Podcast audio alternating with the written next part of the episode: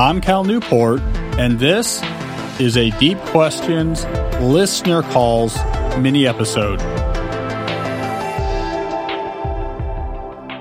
My main quick announcement today is that we are once again running semi-perilously low on listener calls for these mini-episodes, so now is your chance to submit a listener call that might have a good chance of making it into the show. If you go to calnewport.com/podcast, I have the instructions there for how to submit your listener calls. It's quite easy. There's just a link you click on. It takes you to a website called SpeakPipe. And right from your browser or right from your phone, you just hit record, do your call, boom, it comes right to me, and I can get them into the episode. So thank you in advance for submitting your calls. Now, looking ahead, we have 5 good questions ahead of us, including one about late-night meetings, another about unpredictable shutdowns due to the unpredictable napping behavior of a kid's, recommendations for which of my books to give graduates, and even my attempt to pretend to be Dave Ramsey. And all of this, of course, will also be accompanied by several very good superfluous references to Greek mythology. So it's a good episode.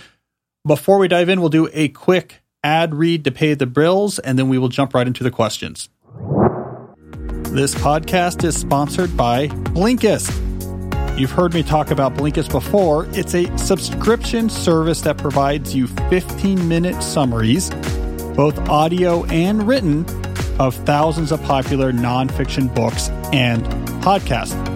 And my recommendation is to use these summaries to quickly survey the big ideas and important new books and decide which of them you'll dedicate your limited time to actually buying.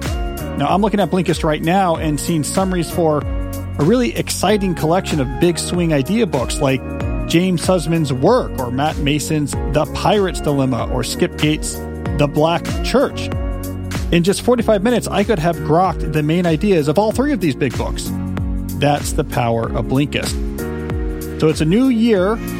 Why not let Blinkist help you launch a better, smarter, and more knowledgeable 2022? And right now, Blinkist has a special offer just for our audience. Go to Blinkist.com/deep to start your free 7-day trial and get 25% off a Blinkist premium membership. That's Blinkist, spelled Blinkist. Blinkist.com/deep to get 25% off and a 7-day free trial. Blinkist.com/deep. This podcast is sponsored by Athletic Greens. I'm excited by this partner because their product is something I literally use every day. Athletic Greens is a powder that I add to 12 ounces of water and drink each morning because it includes 75 high-quality vitamins, minerals, and whole food-sourced superfoods. I take this 12 ounces of water each morning with that powder, and then I am confident that I am not missing out in my diet of any key vitamin, any key mineral, any key piece of nutrition.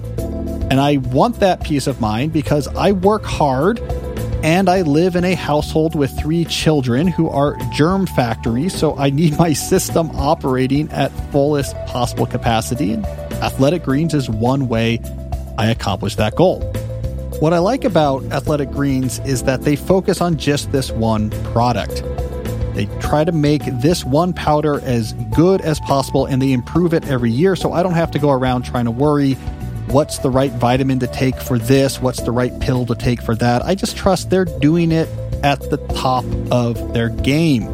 I was also impressed by how many top performers and professional athletes I know who swear by Athletic Greens. They're in better shape than I am, so if it's good enough for them, I figured it was good enough for me.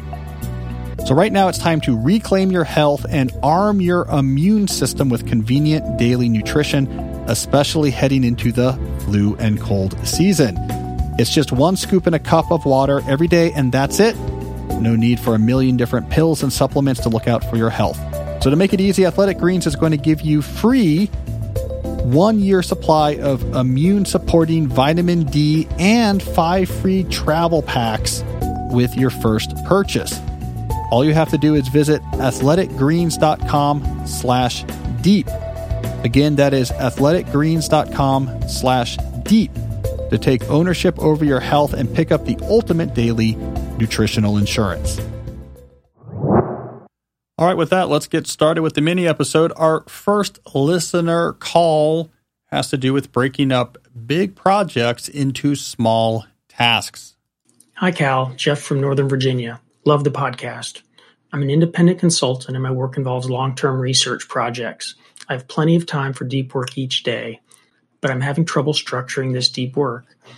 In a recent Deep Questions episode, you advised a part-time PhD student that 2 hours of deep work a day was enough time to complete a thesis. I'd love to be so efficient with my time. I'm having trouble breaking down projects into discrete tasks so that I'm always moving forward towards the end goal. Can you elaborate on how you structure your deep work blocks so that you're moving efficiently toward a final outcome without going down non-productive rabbit holes? Well, Jeff, first of all, I want to emphasize that this is an art. I mean, taking long-term, cognitively demanding projects that really push your skills to the limits. You're trying to produce something at a high level, and in particular, a high level for your own skills. It's not obvious how to break these into small projects. You get better at it. There's a feel you develop over time about what these chunks should look like, and you're going to get it wrong quite a bit when you're new to something. So I want to lay down that foundational caveat. This is very hard and gets better with practice. There's nothing wrong with you or your work if you're finding early on, oh, I get stuck a lot, or I feel as if I'm going through the motions on some deep work session, and I know deep down it's not really getting me anywhere. So it'll come with practice. What should you keep in mind as you practice? The scope of what you're working on at the moment should be appropriate. I like to think about a good deep work chunk as something that could take 1 to maybe 3 or 4 days, but not more than a week. So the scope in which you're working on this current deep thing is relatively short, so you can get all into it. And if you can be sequential about these deep work tasks, that's all the better. Let me work on this until I'm done with this chunk at a stopping point, and then I'll swap in the next. And so you can really swap it in and make it the thing you're working on for a day or two, trying to make some discrete push on progress, maybe 2 or 3 days if it's a little bit longer, and then you get to a stopping point and you can swap it out. I think that's about right for scope. In terms of structure of the actual task you're working on, there really needs to be a unambiguous artifact that you're working towards. So when this is done, I will have a good draft of the business plan written up. I will have a chapter completely polished. I will have a outline that I have sent off to someone for review. So an artifact is some combination of what you physically have and where it is. So sending it to someone for review or submitting it, etc. So you're aiming at something concrete, and when you're done, you're done. It's something that can be completed and be evaluated once completed. I think that's really important. And then it's just a matter of choosing what is this artifact I'm going towards, this goal I'm trying to get towards, to be tractable for the time and your skills and what information or preparation you have. So it's got to be realistic. If I say, okay, my artifact is I'm going to write a book chapter, I'm going to do it in 2 days. It's going to be a completed book chapter that I've submitted to my editor to take a look at. But I've done no research for this chapter yet. I don't really know how it's going to go. That's unrealistic. It's not going to happen. But if instead I say, okay, what I'm doing this week is I'm building out the research folder for this chapter in Scrivener. I want to really get all the different sources I think I might need to write this chapter, get them into Scrivener, get them into that right folder. So in a separate deep work chunk, when I'm actually writing this chapter, that will all be there. And so that's going to require that I do some brainstorming on the chapter, and I pull in these different sources and do some more brainstorming, pull in some more. And I could probably do this if I really work on it, give it some good time for the next 3 days, I can be done. That's a really good example of a deep work block. So there's a real art to it, but those are the things to keep in mind. At the level of scope, it should be on the matter of days, about how long the work takes to do. You should have a clear artifact where it's really clear about this is what it is, this is what done means, this thing is produced, and if relevant, this person has it. And then make sure what you're actually doing in that time fits what you have prepared for and fits what you're actually able to execute. You will get better with this with practice. All right, this next question has me trying to break down my productivity advice into a Dave Ramsey style step system. Hi, Cal. So a few years ago, when I was in my last semester of college, I found myself in a situation where my life was spiraling out of control. I felt like there was so much I couldn't control, and I gravitated towards controlling my money. I found Dave Ramsey, I started budgeting, and I felt confident about getting out of debt. But the problem was I didn't know of a way to manage my time. There wasn't something as simple like start here on step 1 and go to step 7. I think a lot of people find themselves in what you may call time debt. So my question is, if you had to set up a system like Dave Ramsey's 7 baby steps for productivity, learning how to be a productive person and live the deep life, what would that look like? Well, this is an appropriate question, in part because this listener calls mini episode format was inspired by Dave Ramsey. I had listened to his radio show, and I had noticed that it was pretty compelling to hear person after person call in, describe some issue about their personal finances, and have Dave give them advice. And critically, he's coming back to the same basic advice again and again, but it doesn't stop that show from being very compelling to listen to and a really successful radio program. Now, as you mentioned, he has 7 steps. He calls them his baby steps. So all of his personal finance advice always comes back to, well, which baby step are you on? All right, well, what are my rules for how you execute that step to get to the next one? My productivity advice, though, I do come back to the same ideas again and again. I don't quite have my productivity advice down to a fixed sequence that everything comes back to, but I thought, inspired by your question, it might be fun to take a swing at such a reduction. So I'm going to take a swing here at giving you 7 baby steps, just like Dave Ramsey has for personal finance, except for these are baby steps for getting mastery over your professional productivity. The idea is if you go through these steps in order, it will take you in a systematic way from complete disorganization to mastery of everything on your plate. Now, you got to give me a little bit of rope here because I just threw these down as I was recording the episode. This is not my final word on it, but I thought this would be fun. The Cal Newport productivity baby steps. Here we go. All right, baby step number 1, where you begin your process from disorganization to mastery, time block plan. This is the jolt that is going to change your mindset from one of reactivity and disorganization to intention and possibility. Start building a time block plan for each day where you give every minute a job. Do your best to follow that plan. If you get knocked off that plan, when you next get a chance, correct it and build a plan for the time remaining in the day. Baby step 2, set up task boards. So I'm going to recommend for each of your primary professional roles, have a virtual task board on which you can keep track of the obligations you have on your plate with respect to those roles and their status. So you set up different columns for different statuses, and you have a unique card for every obligation on your plate for that role. You put it in the column that represents its status. You should have, among other things, a column for what you're working on this week. You should have a column for ambiguous, needs to be clarified. So you can throw things in there that you don't quite have your arms around what it means, but you don't want to forget it. You should have a column for major projects so that all of the tasks associated with a major project can fit under one column. I like to have a waiting to hear back column. So if there's some key bit of feedback or key bit of information or a proposal that I'm waiting to hear back on, I can actually have a card under a waiting to hear back column. So there's a placeholder there so I know, oh yeah, this is something I'm waiting to hear on. You can use a tool like Trello, you can use a tool like Flow, you can use a tool like Asana, whatever you want to use. I'm a little bit agnostic, but do take advantage of the ability to put information on these cards. You can type in copious notes, you can attach files, do that. You really want the obligations for each role and most of the relevant information all living on these task boards. All right, baby step 3, full capture. So the goal with this baby step is that by the end of each day, so when you get to the end of your time block plan, the last plan block, and you're going to shut down your plan for the day, you're going to leave your time block plan. By the end of the day, Every professional obligation on your plate is out of your head and into a trusted system, a place where it's clearly recorded and you don't have to fear that it will be ignored or forgotten. Now, this is pure David Allen. Read his classic Getting Things Done for a deeper dive on why this is important. But let me just give a little bit more detail about what I mean by a trusted system. For you, it should really be three things right now. It should be your email inbox.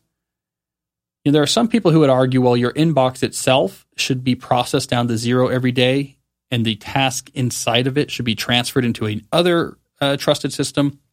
I think that's too ambitious. We get too many emails. So if it's in your inbox, it's a trusted system. Your calendar. So, hey, here's an appointment, here's a meeting, here's something I have to do, here's a deadline. If it's on your calendar, you can get it out of your head because you look at your calendar. Everyone looks at their calendar, so you can trust it. And then your task board. So if it's not on your calendar, it's not an email in your inbox, it should go on your task board on a card under the right role. If it's really ambiguous, that's why we have that ambiguous need to clarify column. You can just throw it in there like, oh yeah, you know, my boss told me that we got to get rolling on next week's strategic plan. I have no idea what that means, but it's kind of on my plate. We got to figure it out. But so I don't forget it, let me just write exactly that down, put it on a card under the ambiguous to clarify column. So at the end of each day, when you're done with your time block plan, you're ready to close up that plan and move on to the non-professional part of your day. Everything that is on your plate professionally should be out of your head. Now, if you use my time block planner, which you can find out about at timeblockplanner.com, you actually have a little checkbox you can check when you have completed your shutdown for the day. So that's a good way of reminding yourself, okay, let me process everything, make sure everything is out of my head, everything's in a trusted system. Is it good? Now I check that box. Baby step number 4. Weekly plan. All right, so now that you are used to wrangling your task and making a plan for each day, it's time to, at the beginning of each week, build out a plan for that week. Now, when you build out this plan, you should look at your calendar. You should look at your task boards. This is why long-term you are going to trust that when things go on those task boards, it can really leave your head. And then that it's not going to be forgotten because, you know, every week you look at all the task boards when thinking about your weekly plan. There is not a fixed format for a weekly plan. Is why in my time block planner, the weekly plan pages are blank. The format depends on what type of plan you're doing. What type of plan you're doing might depend on what's going on that week. But you want to look at the whole picture. What are we working on this week? What should we keep our head open for? This is a good time where you might want to start blocking out some time on your calendar for critical things.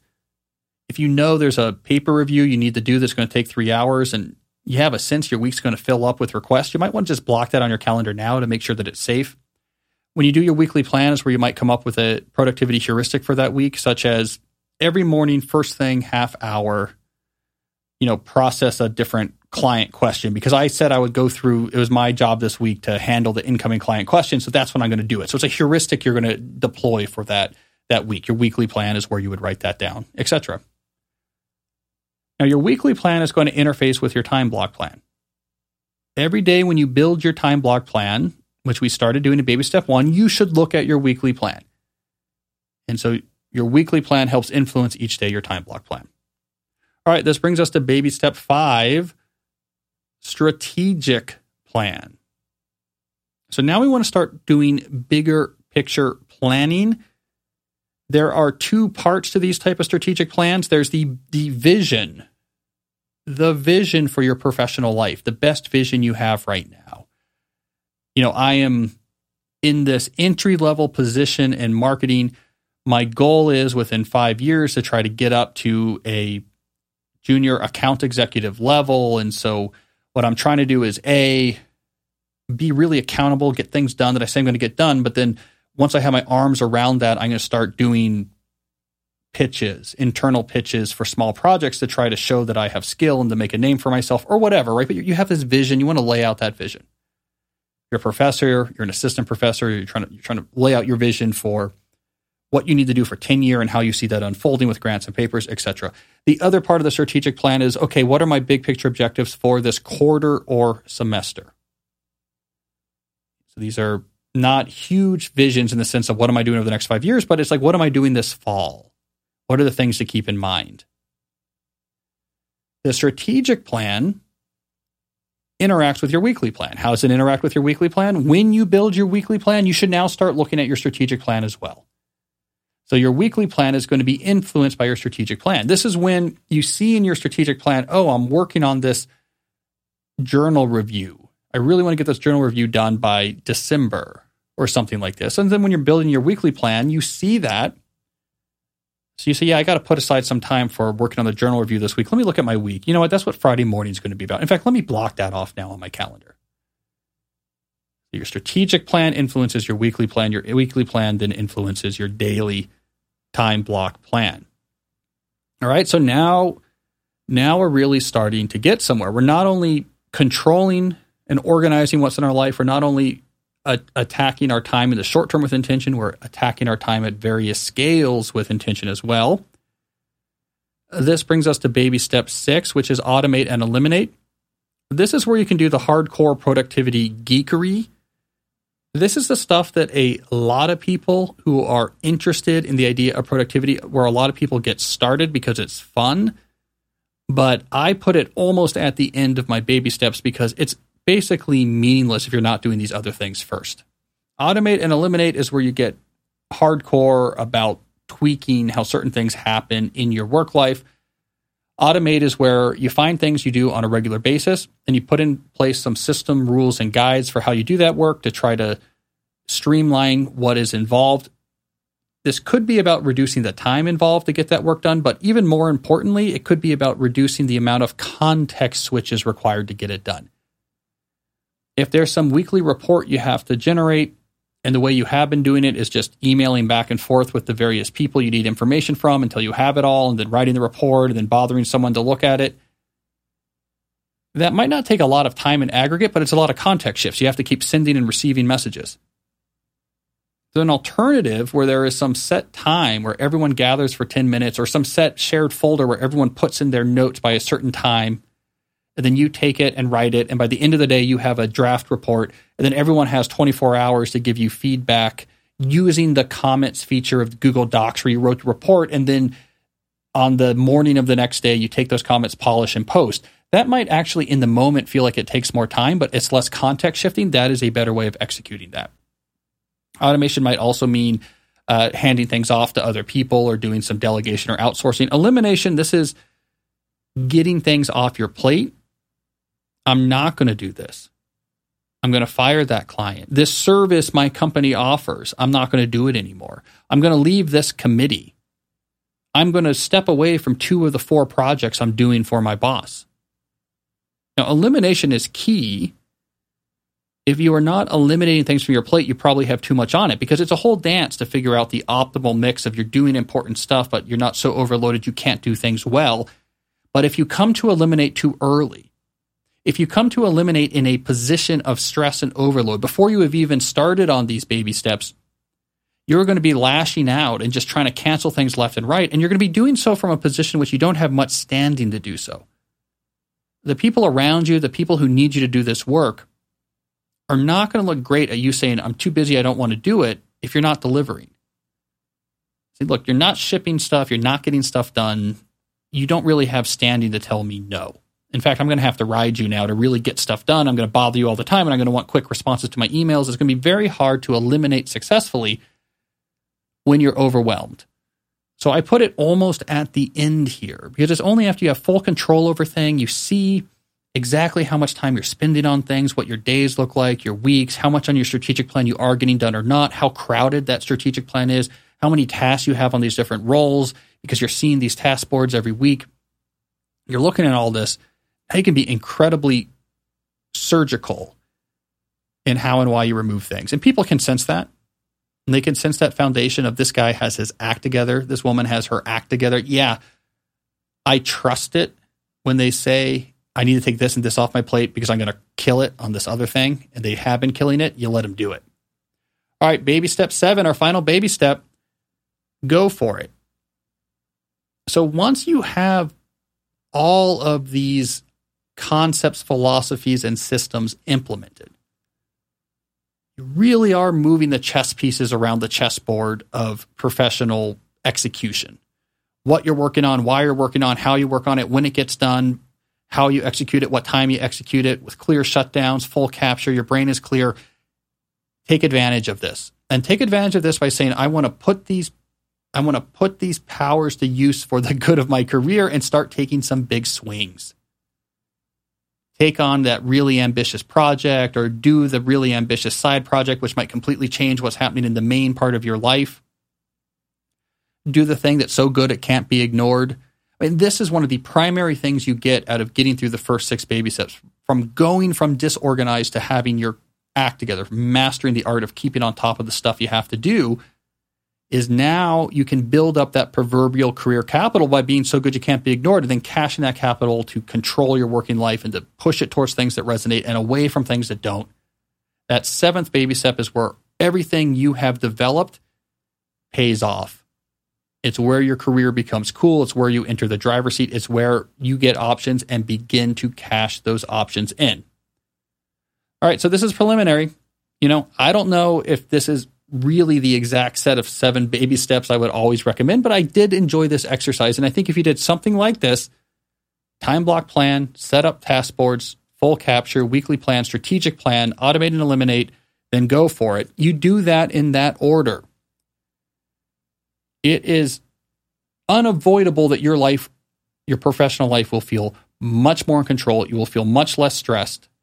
Your mind will be much clearer, and you will be producing much better work, probably at a much higher quantity. All right, so not so bad for a list I just jotted down at the last moment here. So if you're looking to get started from scratch, why don't we give that a try? And in honor of Ramsey, if you want to ask me how I'm doing, I will answer better than I deserve. All right, that was a pretty epic question. Let's do a short question here as a bit of a palate cleanser. Hello, Carl. My name is Jorge. I'm a wildlife conservation scientist, and I work at an international organization, which sometimes requires me to attend meetings or calls late at night. Colleagues working in Australia, Singapore, and other countries on the other side of the world. Some of these meetings I decline, but others I attend because they're crucial to my work, networking and technical meetings and so forth. My normal schedule consists of focus work in the mornings and meetings and responding emails in the afternoons, mixing with some short segments of deep work. By the end of the day, I'm pretty tired and have difficulty focusing at some of these late-night meetings. Also, this is something that happens frequently enough so that my relaxed time at night starts merging with work. Is there anything you suggest to manage these late-night activities better? Well, first of all, I should say I empathize. Just last night, for example, I had a later at night meeting because on a paper I'm writing, I have a collaborator in Singapore and a collaborator in Australia, and that is a difficult time zone matching game to navigate when you're on the East Coast, so 8 p.m. at night tends to be the magic number. So I empathize. There's 2 things I keep in mind with late night meetings. Number 1, and perhaps most importantly, to the extent that it's possible, when you are building a time block plan that includes a late night meeting, what you need to do conceptually is imagine what that plan would look like if you took that late night meeting and you shifted it all the way down to take place right after the last thing you scheduled in the afternoon. So let's say you have things scheduled till 5, and then you have an 8 o'clock meeting that lasts for 2 hours. Imagine if you instead slid that down, that 2-hour meeting to start at 5, so that it ran from 5 to 7. So now you would have a plan that ran all the way to 7 p.m. And then look at that plan and say, would I normally schedule myself for that much work? Would I normally schedule my work day until 7 p.m.? And probably the answer would be like, no, I try to end around 5. So that's too much work. Too much work for the day. So if you want to do that late night meeting, what you would want to do then is end your normal hour day earlier, maybe end it at 4:30, maybe end it at 3:30, so that when you shift down that 2-hour meeting, your day in this conceptual experimental plan is ending at a reasonable time. And the thing is, this is work time. Just because it's at a different hour does not make it bonus time. If you don't get paid overtime, and your expectation is, roughly speaking, you work about an 8-hour day, except for under rare circumstances, then you basically want to aim for that. So in that day early and go do something else if you know later in night you have to go to a late night meeting. I mean, if these are very rare, fine. You can see it as just, okay, here's bonus work I have to do, but don't get in the habit of letting meetings, just because the time happens to be late because of time zone issues, suddenly count as bonus time that pushes you to work way more than you normally would. Again, if there was not a time zone issue, these same meetings would take up that time in the middle of your day. And so the other work you're doing that day would be reduced. And so you have to let these meetings reduce the other work you do if it's at all possible. The second thing, and it sounds like you're doing this, is you have to have a pretty clear quota on this. I mean, for me, even once a week is tough. It really throws me off. I don't like late night meetings. So you have to have a reasonable quota and stick to it, and then just get really strategic about how do I make the most out of it. It means you're going to have to say no to more of these meetings, but you're not saying no to all of them. So instead of thinking about all the late night meetings you're saying no to, think about the strategic number of late night meetings you're saying yes to. Like, look, I do 4 a month. That's a lot of late night meetings, and if I'm strategic with it, I can get a lot of value out of it. And what about the other ones? Well, figure out an alternative. Guys, I can't make it. I've already hit my quota of late night meetings. Send me an email summary of what you need from me. If you're doing it on Zoom, fine, hit that record button. I'll put aside a half hour the next day to shoot through it real quickly and see what I need to take out of it. And it turns out like, yeah, I guess it wasn't that necessary that you're there. Just because they're holding it doesn't mean you need to be there. So that's my 2 theories about late night meetings. Treat it like it's happening during the day and reduce your other obligations accordingly, and have a clear quota for the meetings that don't fit into that quota. There is often an alternative to basically getting the same thing done. All right, let's do a quick word from our sponsors, then we'll be right back. This show is sponsored by ExpressVPN. Now, if you are using the internet in public without a VPN, you are tempting fate. This is what happens when you connect to that hotspot at a coffee shop or an airport. Your computer or phone or tablet is sending little messages to the website you want to talk to in bundles called packets. Anyone else connected to that same hotspot can see those packets you're sending. They can see what website you're talking to, what you're sending to that website. You are quite exposed. A VPN can solve this problem. Here's how it works. If you use a VPN on your devices, instead of connecting directly to the website you want to talk to, you instead form a completely encrypted, secure connection to a VPN server. Anyone who is sniffing your packets on that same hotspot is only going to see, this is someone saying something to a VPN server. I have no idea what website they're talking to. I have no idea what they're saying. The VPN server then talks to the website of your choice on your behalf. When it gets a response from the website, it encrypts it and sends it back to you. So you are completely secure. You are completely private. Now, if you're going to use a VPN, I would suggest ExpressVPN as the service you should choose. There's a couple reasons why. One, their software is incredibly easy to use. It works on all of your devices. It's easy to set up. It's right back there in the background. You don't even know it's running. 2, they have a ton of servers all around the world you can choose, and the connections are lightning fast. So you have a secure connection out into the greater internet at very high speeds. ExpressVPN is the VPN I use when I'm on the road, and I'm on the road a lot, all over the world, because I travel for conferences, I travel for computer science, I travel for book tours, and there's almost always an ExpressVPN server geographically nearby I can connect to and get that lightning fast, secure connection. So secure your online data today by visiting expressvpn.com/deep. That's expressvpn.com/deep. And you can get an extra 3 months free. But to get that, you need to go to expressvpn.com/deep. This podcast is sponsored by New Relic. Now, if you're a software engineer, you've been there. It's 9 p.m. You're finally unwinding after your shutdown ritual has been completed when your phone buzzes with an alert. Something's broken and your mind's already racing to figure out what it could be. Is it the back end or the front end? Is it global? Is it the server? Is it the cloud provider? Now you have the whole team scrambling from tool to tool and messaging person after person to try to find and fix the issue. This is a whole hyperactive hive mind catastrophe. You know what? You can avoid it if you get New Relic. New Relic combines 16 different monitoring products that you'd normally buy separately so that engineering teams can see across their entire software stack in one place. More importantly, you can pinpoint issues down to the line of code so you know exactly why the problem happened and what exactly you need to do to resolve it quickly. That's why the dev and ops teams at DoorDash, GitHub, Epic Games, and more than 14,000 other companies already use New Relic to debug and improve their software. So whether you run a cloud-native startup or a Fortune 500 company, it takes just 5 minutes to set up New Relic in your environment. That next 9 p.m. call is just waiting to happen, so get New Relic before it does. And if you do, you can get access to the whole New Relic platform and 100 gigabytes of data free and forever, no credit card required. Sign up at newrelic.com/deep. That's NEWRELIC.com/deep. NewRelic.com/deep.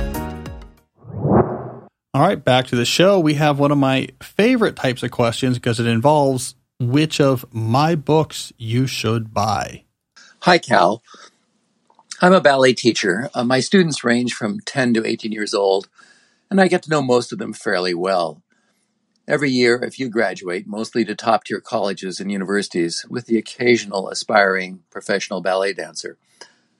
I would like to leave those who pursue college with some practical advice, so I wonder which one of your books should I give as a graduation present to my senior dancers? As Socrates said, the only good is knowledge, and the only evil is ignorance. Thanks for your help. Well, first of all, I appreciate the Socrates reference, not exactly mythological, but Greek. So we will give you that one. Now, in terms of your question, which of my books to give someone who is just going to college? It's not an easy answer, but probably How to Become a Straight-A Student would top that list. And it would top that list because what it basically shows you is how to manage your time and study as a student. Some of the advice might be out of date. I don't know. I think most of it is in date, even though I wrote that book before smartphones and Google. But more importantly, it introduces you to this notion that how you study matters. Being a student is a job. If you do the job well, it is much more enjoyable and opens up much more interesting options than if you do the job poorly. If you're doing all-nighters, you're doing your job wrong. So whether or not the student ends up using exactly what I recommend in Straight A Student or not is kind of immaterial. It will introduce them more generally to this idea that being a systematic student, that is, when you're doing student work, do it well so that you can, when you're done, do other things well and enjoy, etc. I think that'd be really important. Now, there's a couple close seconds underneath that top choice.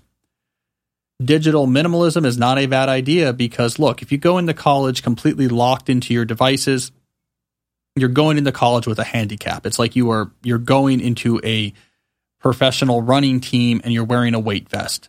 You can still run. You might even do some reasonable times, but you're putting in a lot more effort than you need to. So digital minimalism has a big effect on young people because it introduces them to the manipulative element of why they're using these devices so much, and also introduces them to the potential of a much more intentional technological life if it actually resonates with someone going to college and they do get drastically more intentional about their digital life. It is such a cognitive advantage, it's almost unfair. If you're doing your work without being constantly distracted, if your brain does not have to saturate in the constant performative back and forth of social media, it's like an unfair advantage. So I put it as a close second because it doesn't resonate with everyone, but if it does, it's going to be a really big advantage. And then this might be for a college student who's been there for a few times, but a not too distant third choice on this list would be So Good They Can't Ignore You. College is probably the right time to start to disabuse this notion that we all have an inborn passion, and the key to career success is to simply match that passion to our work. And if we do so, we will be happy right away. And if we don't, we'll be miserable. Incredibly damaging myth. is going to become relevant as they move through college, especially as they get closer to graduation. So at some point, that book will become relevant. But if I had to choose just one, I think How to Become a Straight-A Student is probably what you want in your hand day one as you arrive on that campus. All right, and as we're arriving closer to the end of this episode, let's try to sneak in here one more question. I'll do my best to keep my answer short. Hi, Cal. My name's Abby, and I am a self-employed brand photographer here in the DC area. Go Nationals. Your podcast has become my daily productivity vitamin that I use to keep me diligent about stewarding my time well. So thank you so much for this. I'd love to ask about how to ensure that you bring closure to each workday with a shutdown routine when the exact end time for your workday is unpredictable. My son is just under 2, and while he's at nursery school in the mornings, my workday ends when he wakes up from his afternoon nap, which is usually around 2:30 or 3. But sometimes it's 1:45 or 2:15. I find myself feeling like Orpheus, fighting the temptation to look at the monitor to see if my son is awake yet, as I scramble to get the last item or two checked off in my time block planner. Well, first of all, go Nats indeed. I think what we need to do now is actually spend some time just dissecting the Nationals June surge. I've been to 2 games so far. I was there when Para came back, seeing that first Baby Shark double. I also got to see at least one. No, I saw 3. That was the 3 home run game. I saw 3 Schwar bombs in the same game, which is all to say I'm wondering if I need a third podcast each week where all we do is dissect Nationals baseball. I am considering it. Number 2, I appreciate the Orpheus reference. Very good. All right, number 3, I guess, is the actual question itself. This is a common one. You have an unpredictable end to your day, but it's not super unpredictable. Roughly speaking, it sounds like there's a hour to hour 15-minute window in which the day ends, but you don't know where in that window it's going to end. Here's what you do. You actually schedule your shutdown routine for before that window. So, maybe you're doing at 1 or 1:30 and you really do a full shutdown. You do the sweep. You look at your plan for the next day. And then you have a post-shutdown block to execute as far as you can after that shutdown routine. So you've done the full shutdown. And then you have this block that can last anywhere from 15 minutes to an hour and 15 minutes, And you don't expect to necessarily get through it all. It's not a big deal if you don't. So a common thing to do here, for example, is to have a list of tasks. You're going to see how far you can get through it. You might be wondering, but what about the tasks that are left? I've already done my shutdown routine. Well, you can just put a note when you do that shutdown routine of, here is a list of things. You have all these tasks on the list. You just kind of put a note like some of these might get done. Or, don't put a note. Just keep them on your task list in your Trello board or whatever. And if you get them done, you're not going to do them again, right? Or maybe you have, I'm going to do some research on something. You just I'll go as far as I can, taking notes until I can't do it anymore. It's a psychological thing here. So you get all the benefit of shutdown. And then you're I'm going to work till I can until the kid wakes up. Some days it's more, some days it's less, but it's not keeping me away from the shutdown. It's not leaving all these open loops. It's not generating all this stress. I'm seeing this post-shutdown block as a best effort block. Best effort blocks, I think, are very useful. There's a lot of different ways you can use best effort blocks. I use them, for example, when I know I'm going to have an unpredictable amount of downtime.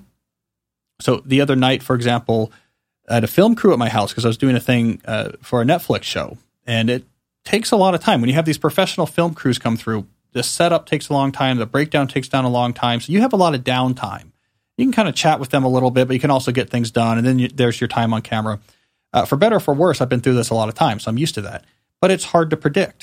So you have a best effort block. I'm going to do this, and this. And how many of these I get through, we'll see. But I'd already shut down my day before they got here. It was an evening shoot, and I got through some of those things. I didn't feel bad about it because it was a best effort block. It wasn't a block that I thought I was definitely going to get through, right? So it shows up in those types of occasions. Airports is another one. Give yourself a best effort block to kind of make the most out of your time before flight. You don't know how long it's going to be, how long it's going to take you to get through security, but you have a best effort block. It sounds like semantics, but it's not. Knowing that the whole point of this block is get what you can done makes it feel a lot better when you just get some of it done, but definitely do that shutdown earlier in your day because there is a huge benefit to closing those loops, checking in on your plan, checking your shutdown complete box, knowing that you are set, that you can do no matter how much gets done in that best effort block, you are set for the next day, and that's what I would recommend doing. and of course, making sure that you are done in plenty of time to listen to the gnats. All right, with that, I think I need to go find some baseball sound effects for my new podcast, so I should probably wrap up this episode today. Thank you for submitting your questions. Go to calnewport.com/podcast to find out how you can leave me a listener call. I need more of them, so please do that. I'll be back on Monday with the next full-length episode of the Deep Questions podcast, and until then, as always, go Nats and stay deep.